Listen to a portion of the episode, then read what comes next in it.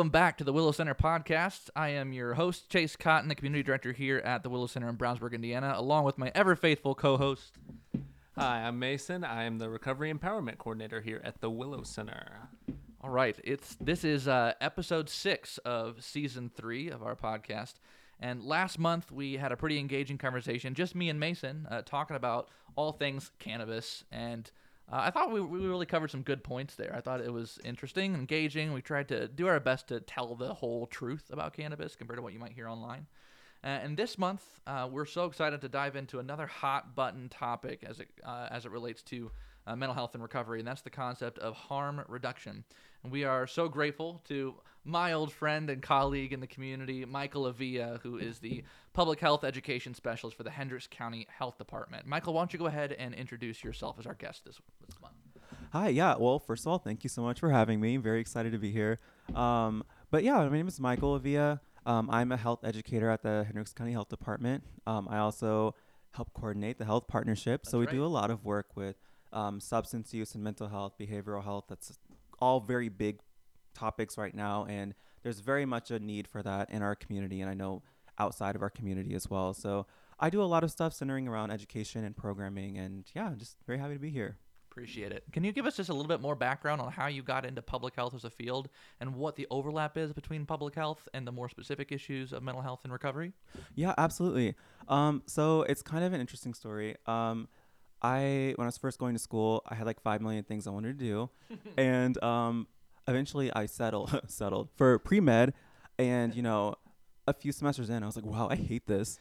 Um, but I did get to take one public health elective, and it was the most interesting class I had ever taken. Just hearing about the social factors and the sys- systemic factors that like influence health and all the stuff that really doesn't get talked about much, especially like prevention and all the ways that you can do it. And I was like, I want to know more about this. So I started taking more public health classes, and I was like, yeah, no, this is my jam. I am very much loving this, and I think that's kind of how um, I got into public health. I was also very active in like activism um, and equality, and then when I learned that the two are kind of like linked together, Yeah, intertwined. yeah, I was like, oh wow, this is like for me. I love this. So that's kind of how my journey got started. I think it's just uh, interesting coincidences. Yes. I love that. We're so glad to have you, Michael. And I, I always am excited just to spend more time with you. That's the first time I've heard his story in probably what, like four Yeah. years since I interviewed you for your job? yeah, no, it's so weird. Yeah, We've known like, each other for a long time. Yeah, like three and a half years, I think, because I started in March of 2020. So yeah, That's right. it's been a while. You your first day was like the week before the state shut down. Yeah, literally, I got there and they were like, "We have COVID," and I was like, "Hello." It was a very first, uh, very fun first day. Yeah, good times. Happier times now. How about we dive into this topic? What do you think? You ready? Woo! Let's do it. All right. So, why don't we start just by laying some basic foundation and giving our listeners kind of a general definition? What what is the best general definition of what harm reduction is in your opinion? Yeah. So, kind of going back to public health, I think one of the core things of public health is the concept of prevention. So, preventing things before they happen, um, and then trying to prevent things from getting worse. There's different levels of prevention, and I think harm reduction is a very good example of that because harm reduction in its core is trying to mitigate something from getting worse. And so, usually, there's um, an action or behavior. Um, it's typically talked about in the substance use realm um, for those suffering from substance use disorder. But um, really, what you're trying to do is negate the negative consequences associated with that behavior. And in doing so, you help that person and other people um, so that way they're not dealing with a load of other problems that's like in addition to what they're currently facing. Yeah. And one thing that's I think is pretty cool about it as well is that, um, or not even cool, but just a core part of it is that you know, in order to actually help someone, you kind of have to meet them where they are a lot of time and acknowledge that maybe this thing isn't going to change now, but we can if we keep doing what we can to help them be as safe as possible, we can eventually treat them before it, something bad happens. That that's such a good definition, and I, I guess I'm curious. Like, to meet somebody where they're at, what activities, services, programs, what what would you do to meet them where they're at with harm reduction? Yeah, I think it really um, it depends on the person, and I think it depends on their level of comfort and where they are in treatment and things like that. But for substance use, there's so many different types of um, like programs and um, for different types of things. So it's not even for just one substance. It's like you know, there's alcohol addiction, there's um, opioids, there's all these other things. Um, so kind of like talking about opioids because that's been a very hot topic in Yeah. the county and I mean everywhere really. Um, there are things like fentanyl test strip programs where people are given these tools to basically test the potency of something to see if there's fentanyl in it before they use because Mm, we know that fentanyl is like killing people a lot of the time because it's laced in and they don't know. right. Um, there's also other things like um, needle exchange programs, which we've seen that in some counties in Indiana be very successful, like Scott County. Um, also very much stigmatized still. Um, we Can have you tell us what actually is that? Because there might be some listeners that are like, "What the heck is needle exchange? That just sounds sharp and scary." So yeah, tell us a little bit more about that is, and, and maybe tell us a little bit more about the fentanyl test strips. And as you list these, just give us some details. Tell us, tell us like we've never heard it before. Okay, yeah, can definitely do that because needle exchange just kind of sounds scary. Um, so basically, the concept of that is well, I guess I'll talk about the problem first. Yeah. So a lot of the time when somebody's using and they're um, using needles to inject a substance, um, there's a lot of sterilization that does not happen, Mm. and when you don't do that, it leads to a lot of bloodborne pathogen related diseases, and so a lot of things like um, HIV or hepatitis can spread from uh, person to person if you're sharing needles, which is very common practice. And so, needle exchange programs are kind of a way for people who are currently using to take their dirty needles and get them exchanged for clean ones. And so, um, and some of them even include like uh, like sterilizing kits, like alcohol and cotton pads and things like that. And so, um, what you're basically doing is giving people a safer way to do this thing so that they don't um, so they can reduce the risk of um, getting a terrible thing like HIV or hepatitis that Right. doesn't really go away. Um, and in doing that, you don't just help that person; you help other people as well. Um, because if we're reducing the numbers of those cases, then it doesn't affect that one person; it affects all the other people that are maybe using near them as well. That's a good point. So um, I would say that's kind of a summary of what needle exchange is. Okay. And on, and on top of that, I mean, you think of first responders and people who maybe w- would come in contact with this person in a medical facility, right? Like, it's protecting those. It protects really the community at large. Is kind of what I'm hearing you say. Yeah, absolutely. I think we tend to think of these as like individual cases a lot of the time of like, oh, you're just helping this one person, but in reality, it's kind of like um they're different because it's spread differently, but it's almost like the concept of herd immunity where Ah. like the more people you're protecting like through vaccines or um, preventative actions, um, the more safe all of us are.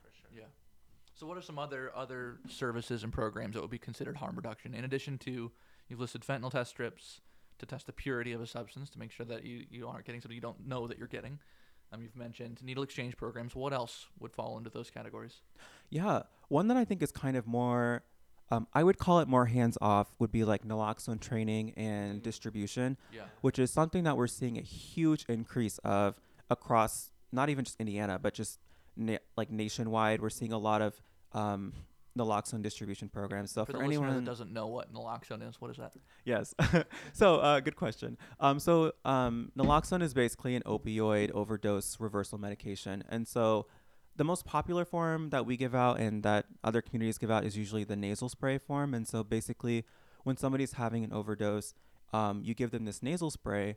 Um, well, let me be more specific. When they're having an opioid overdose, Right. um, you give them this nasal spray, and essentially it works to reverse that overdose and help keep them alive. And Yeah. so, um, part of the reason that I think it's kind of classified as harm reduction because somebody could say like, well, that's just medication, though. I think part of the reason it's considered harm reduction is because there's also a lot of the times the educational components of like by teaching somebody how to use naloxone and um, how to recognize symptoms of opioid overdose and all of these things, Mhm. you're not necessarily preventing them from using it.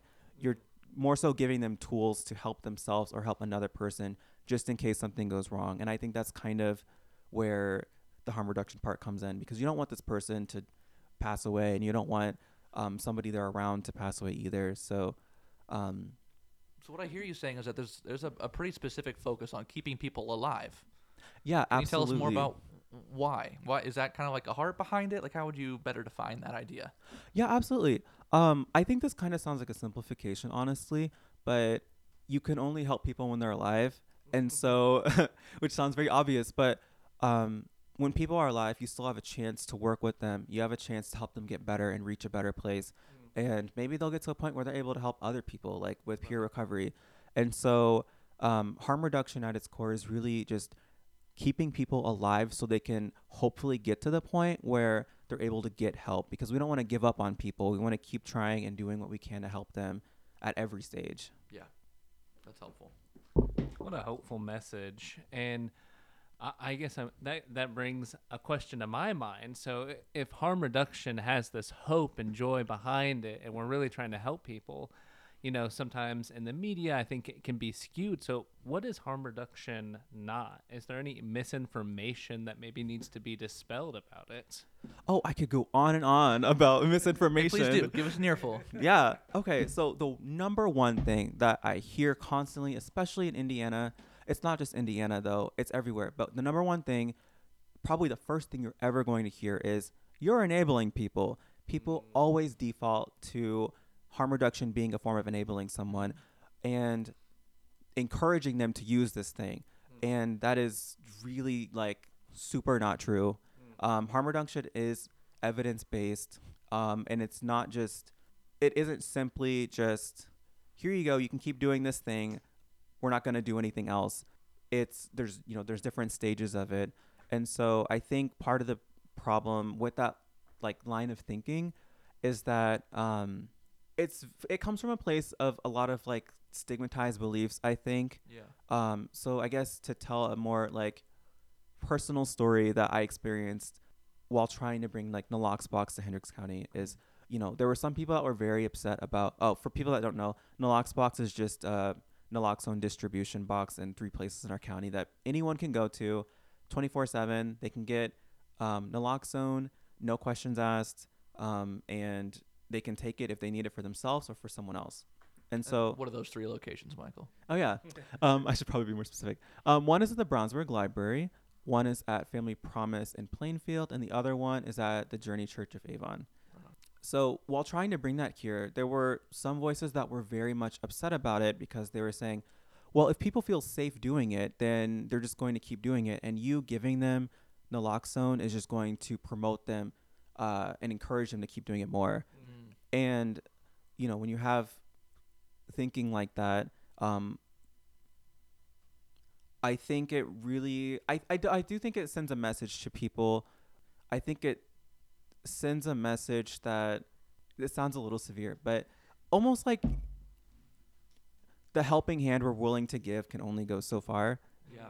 um, which sounds intense, but I, I really do think that's the message that people send. And I think one of the most important things, especially when working with people that do need help, is building up that sense of trust Right. um, and building up that sense of community and support because it's not a substance use and addiction and uh, mental health. They're not things that we navigate through alone. They're things that we navigate through with a support system and with a community.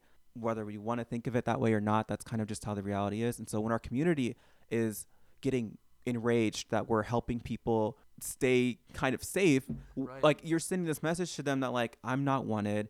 Um, you don't matter. you don't matter. People don't want to help me. Um, all those messages are things that you're sending to people, and I do think that affects people's ability to feel safe and comfortable, even trying to talk about like getting treatment in any form. Right. So I would say the enabling thing. Um, that was my number one. Well, if we want uh, uh, to, to maybe stay on enabling for one second, Yeah. When, when I when I hear you talking about like naloxone for an as an example, right, Mhm. and people trying to keep it out of the community, that is like the most. It almost feels like the most basic form of harm reduction. Uh, you know, assuming harm reduction is just let's keep people alive, and then we're going to take away something that just saves their lives. It doesn't make them feel better. It's just like literally if you overdose and are on the like your heart is currently stopping, okay, like this will save you. It's not I I it's hard for me to think of that as enabling and so if that's hard to push, I can't imagine trying to push the needle exchange program or any of the other forms of harm reduction that you mentioned at the beginning. Yeah, absolutely. I think that's a very valid point. And one thing that I kind of thought about before this was, um, you know, the naloxone thing was actually a lot easier to push. There was some pushback, but it was way easier to push than other forms of harm reduction. And I started thinking about like the why and like looking at different forms of harm reduction and like how do we determine what is acceptable and what's not. And Yeah. one thing that just kind of occurred to me is like the sequence in which the harm reduction is like done seems to matter a lot for some reason. Right. So if naloxone was a medication that you took before using a substance that would then prevent you from having an overdose, I feel like it would be more stigmatized than a thing that is administered after That's a really good point.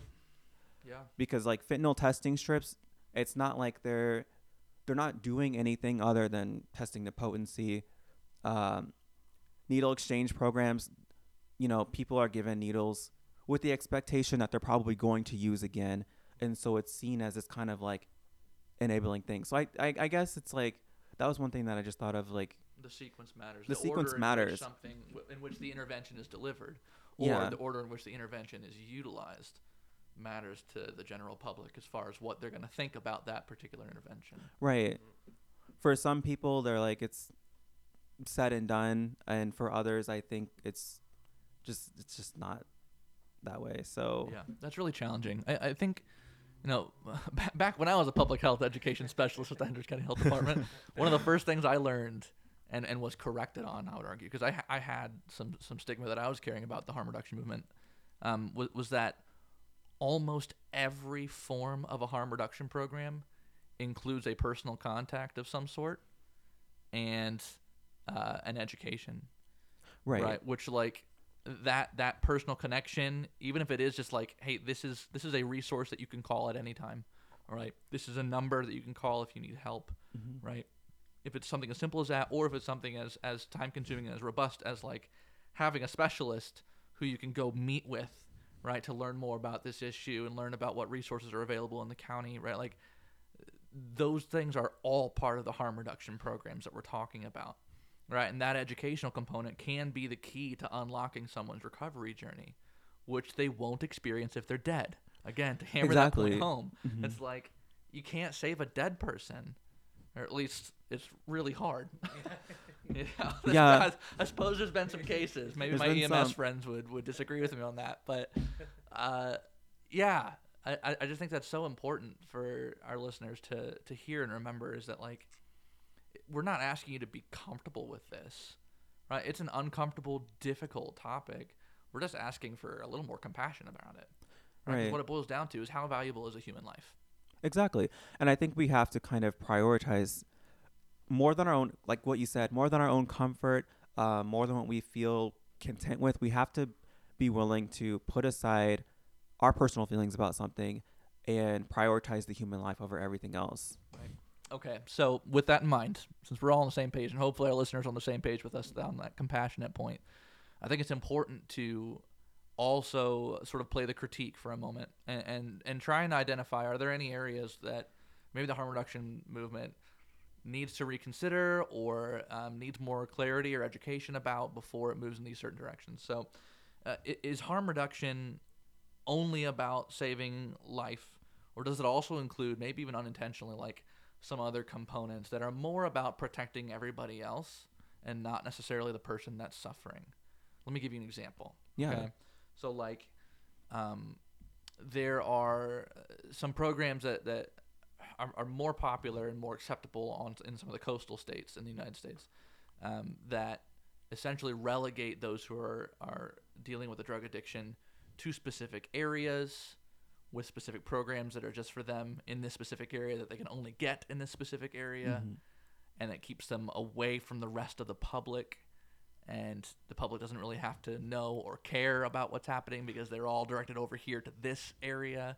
And i i can't help but think to myself like is that not still some sort of piece of stigma at play there? Like, what's what's your opinion on that kind of thing? Yeah, that's very interesting. Um, the first thing that kind of comes to mind is homelessness to me. Yeah. Um, because homelessness is a thing that's in almost every community. Oh, ev- it is in every It is in every community. everywhere you go. And there's a lot of places and a lot of like people that don't like seeing homelessness at all. And it's not because that it's not because homelessness upsets them necessarily. It's kind of because of what it indicates for like themselves and their community. Um, there's a lot of people that are like out of sight, out of mind. Like in Hendricks County, for example, I I think it's a lot harder to find people that are homeless here, at least like Like visually. speaking. visually Yeah. speaking and um, just going by the definition of somebody that's like sleeping on the street or something like that. Whereas if you go to Indianapolis and you're driving downtown, um, it'll be way more apparent there. Right. And so I think I feel like separating them from the population kind of does harm because it's not encouraging them to think about those I feel like it's a lot easier to discard people if they're off somewhere else and they're not necessarily around you or you're sight, not seeing them mind kind Yeah. of in, in practice. and we don't want that. I feel like that can make you lose compassion very easily and build like a us versus them mentality. right.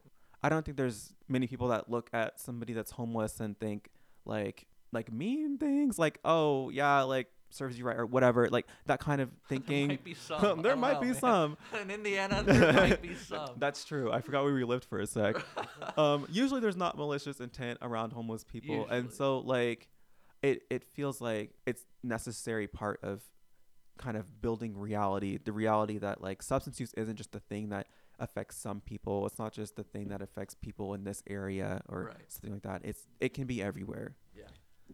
and, and that just made me think of an example you know like in, in media you there's this archetype of somebody like an uber rich person going into um I went undercover boss. That's the that's the show. I was Oh, thinking of. yeah. It's like oh, you go into like the actual like l- the work day of your company and it's like oh this is horrible right and like you can see the pain of your workers and it's I don't know. I don't know if this is a good example, but it's like if we were to move everyone, like everyone in active addiction, to a certain place, it's like, well, you are erasing the pain of all these people, and then we're like maybe, like like we don't see it, we don't care about it, out of sight, out of mind, and then it's like once you know the communities are full or people like you know active addiction just is everywhere. So once we start to see it again, then it's like oh, now we're dealing with the same issue, but with less compassion. And then it kind of starts a cycle that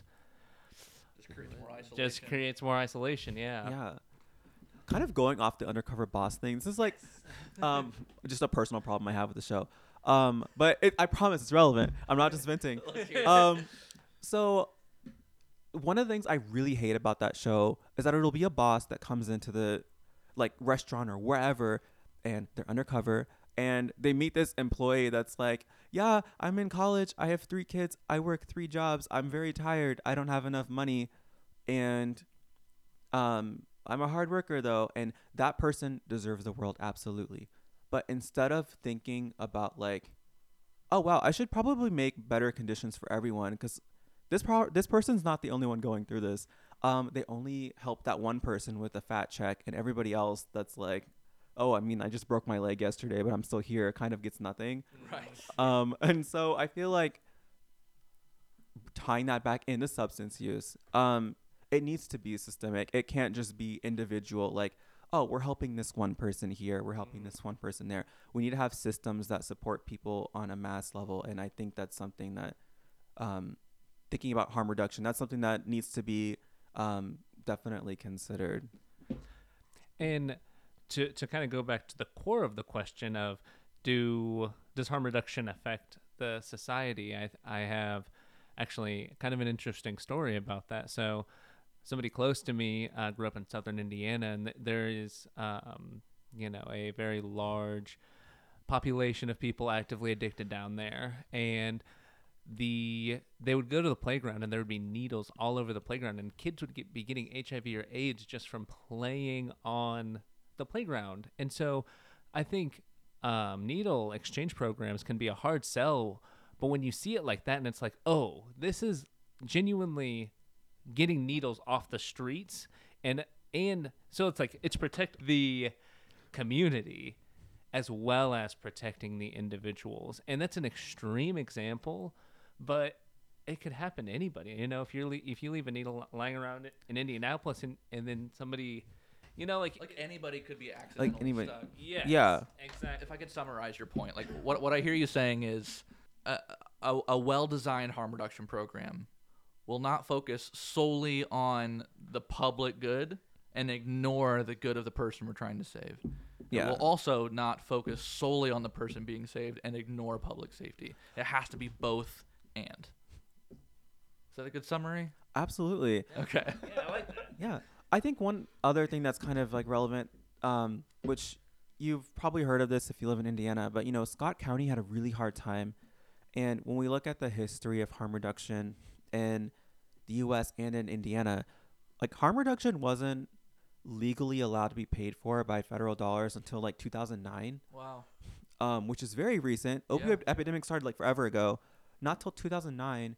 And in Indiana, the only reason that like um, you know just to kind of i guess for anyone that doesn't know scott county had a large um, outbreak of hiv aids and hepatitis because there was a huge substance use problem there um, there were a lot of people that were getting addicted like at the age of like 15 and younger um, and like for some people it would be just a thing in their family that was normalized Right. there'd be some families that all would be sharing the same needles. It was very much a widespread community thing. Yeah. And so they had been declared as a public health emergency, which permitted them to be uh, able to do like harm reduction. And so they started up their needle exchange program and um, they had peer recovery coaches in and um, they started seeing things get uh, better over time and it's significantly improved since then Right.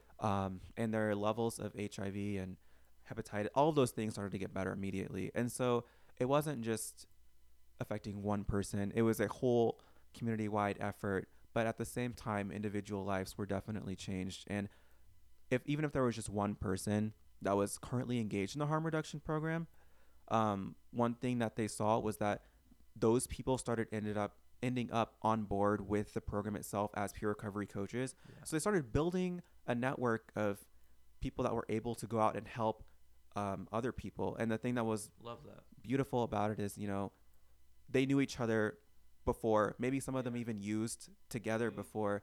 And to see that person on the other side, to see them maintain recovery, um, it really just made it more possible. So I think that's kind of a example of how the individual affects community and vice versa. Well, it's an example of how when it's well designed, it can actually work. You Yeah. know, like it can work really well. I, I, I do have one more one more critique, maybe one more hot button topic to ask you about, more or less just because I I'm, I'm curious what your professional opinion is. So one of the I would argue probably the most recent um, components of of the overall umbrella of harm reduction movement is this idea of um, substance replacement. Some people call it substance replacement therapies. The slang term uh, oftentimes used is the California sober movement Right. where um, I was addicted to opioids or I was addicted to methamphetamines, and I have used cannabis to replace that, right? Because cannabis is at least less deadly, which we kind of talked about, la- uh, you know, last month.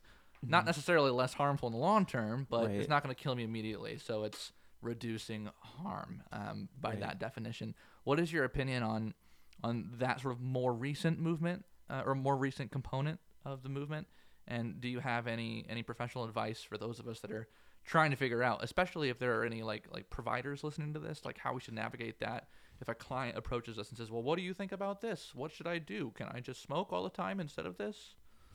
Yeah, I think that's such a good question, and I think one of the things that makes it so interesting is because I, th- especially in the public health world, um, and the healthcare world, I think a lot of times things have been traditionally taught as black or white. Something is bad Or, or it's good. There, no in between, and I think harm reduction kind of bridges that in a lot of ways. And so, um, as part of meeting people where you are, uh, where they are, um, a lot of the times, um, you may find yourself kind of compromising what you normally would have done, um, and feeling like, well, this isn't necessarily great either, but if it's going to help this person get to a place where they need to be eventually to recover, then we can, you know, that kind of that kind of thinking. Of. And so, likewise, um, it is a lot harder for cannabis, especially because we know that it does cause a lot of long term harm. And right. same with like vaping. Yeah. Yeah. And the thing that's more difficult with vaping is that you know we don't have a lot of long term studies because it's relatively new. right. But um, the thing I always think of when I'm faced with these is kind of going back to what we were talking about earlier, um, where I think, okay, anything is better than dying or the potential of dying. And so if somebody was using something that they could overdose on, and that was a very likely reality, um, even just the chance of it happening because of um, frequent use, Yeah. my immediate thought is okay, well, I guess if that's like the extreme, almost anything has to be better for it, even if just for a temporary amount of time is kind of Step what in I the think. right direction, essentially. Yeah. Um, because no one's gonna overdose like smoking cannabis. Well, it's not a. It, it feels weird to promote from a public health perspective because like we're literally like yeah tobacco free um this and don't smoke and all of this Yeah. um but to your point, even what you just said, it feels weird to promote. I wouldn't consider what you just said promotion. which yeah it's not like it's there's not a promoting massive it difference, and maybe that's what it boils down to is like how the um, you know the host or the agency that is providing the harm reduction service really approaches that idea.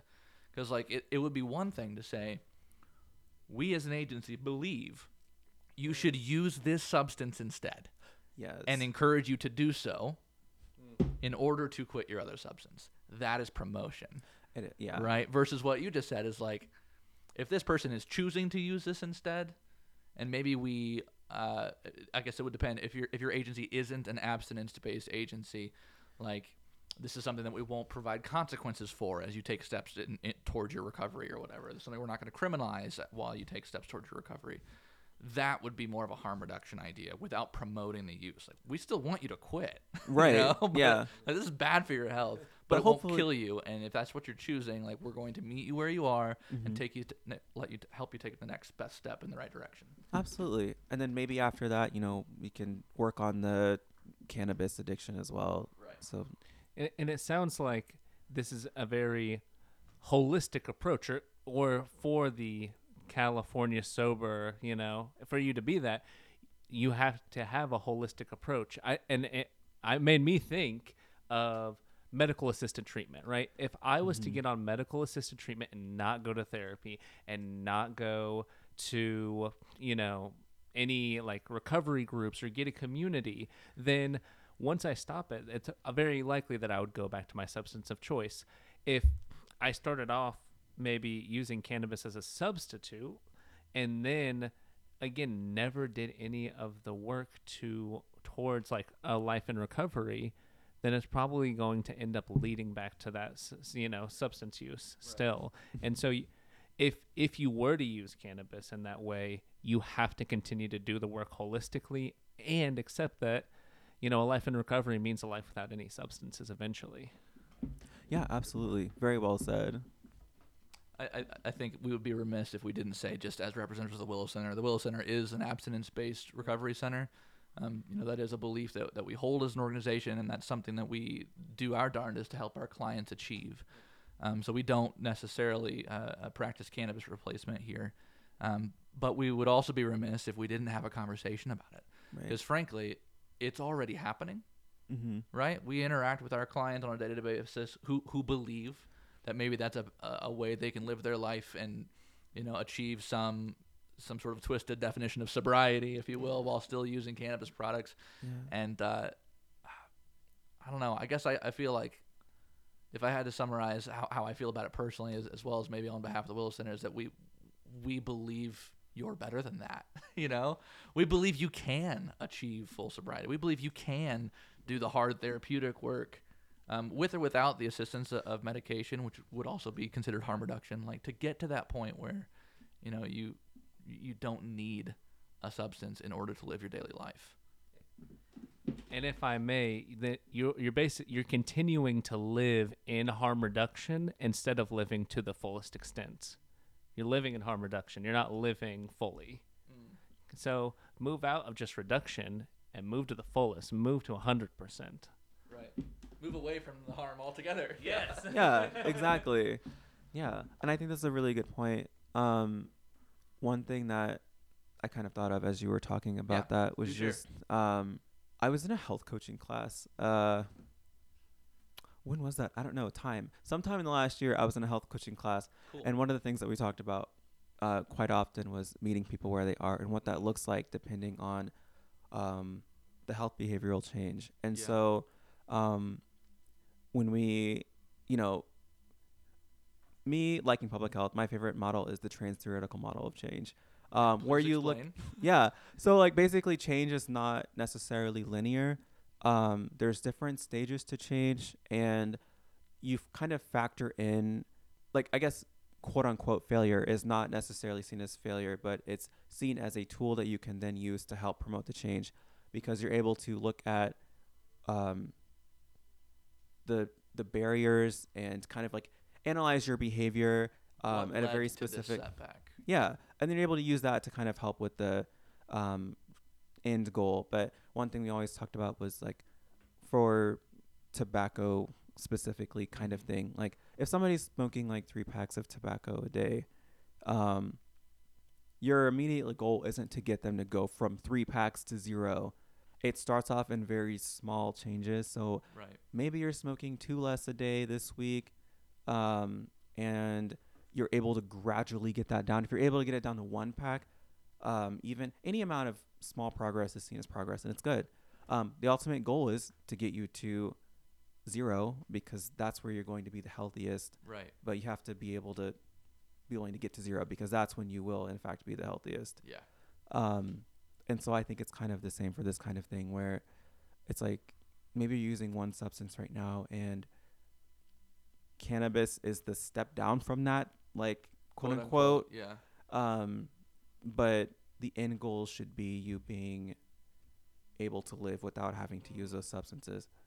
I even think I'm like, not to say that I'm really hard on other people about this kind of thing. Um, not substance use related at all, kind of. Um, but it's coffee. Um, like I try It my is a best. substance of choice. It for is a most substance. Of America. But a lot of people, I think it kind of like brings it home where there's so many people that like, gosh, my roommate, they'll like drink like five cups of coffee a day. And I'm like, you need to probably like scale that down a little bit because after a while you start, I mean, coffee addiction is a very much real thing. Yeah. Um, I think if you kind of like symbolize it like that sometimes where it's like, if you need this thing to function, maybe there's like a healthier way that you can go about changing that habit so you Right. don't need it. Maybe it's something that's like that that is really, nice like- to it's a solid litmus test. Like, can I get through my regular daily life without this? yeah, And if the answer is no, it's time to have a conversation. it's time to have a conversation. Doesn't really matter what it is specifically, but uh, like, like the first one all of us should ask before coffee is, can I get through the day without my mobile device? oh, I failed that one. and all of us squirm in our chairs, and the listeners turn off the podcast. Yeah. 6:30 a.m. What's on the gram? Right? Yeah. I'm gonna start my day with existential crisis. Let's do it. Love it. Well, what, uh, if any, uh, are some final pieces of encouragement or advice that you would give to our listeners as it relates to navigating this world of harm reduction in the healthiest way possible? Yeah, absolutely. Um, so I think the best thing that we can try to do as people, just in general, is to try and be understanding and compassionate of other people.